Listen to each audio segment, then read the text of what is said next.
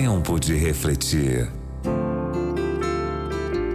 Apresentação: Hamilton Menezes. Provérbios capítulo 1, versículo 15.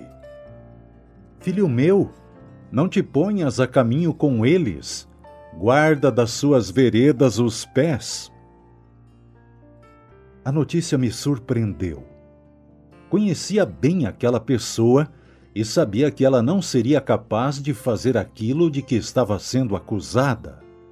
E assim foi. O tempo provou a sua inocência. Meses depois me encontrei com ela acidentalmente e chorando ela me disse: Deus fez justiça comigo. Mas com tudo isso aprendi uma grande lição. Nunca deveria ter andado com as pessoas que realmente cometeram aquele delito. O conselho divino de hoje é justamente este: não te ponhas a caminho com eles. Quem são eles?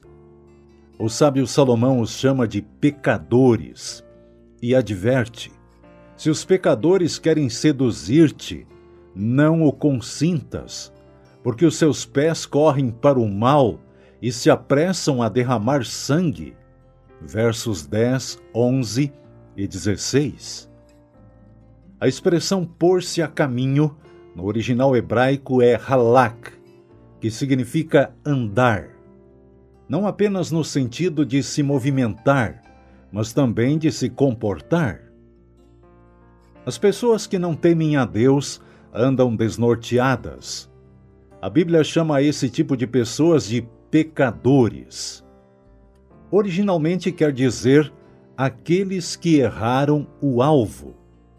Não sabem para onde vão, porque na realidade nem sequer sabem o que querem. Seguem a lei do menor esforço, deixando-se levar pela correnteza dos seus instintos. E se alguém faz somente o que sua natureza pede, vai acabar andando no caminho do mal. Andar constantemente com pessoas que não edificam envolve dois perigos. O primeiro é acabar fazendo o que elas fazem e perder o rumo da vida. O segundo é ser confundido com elas. Enquanto você viver neste mundo, será impossível isolar-se. Não é esse o tipo de vida que Deus quer para você. O cristão deve ser uma pessoa aberta para relacionar-se com todo tipo de gente.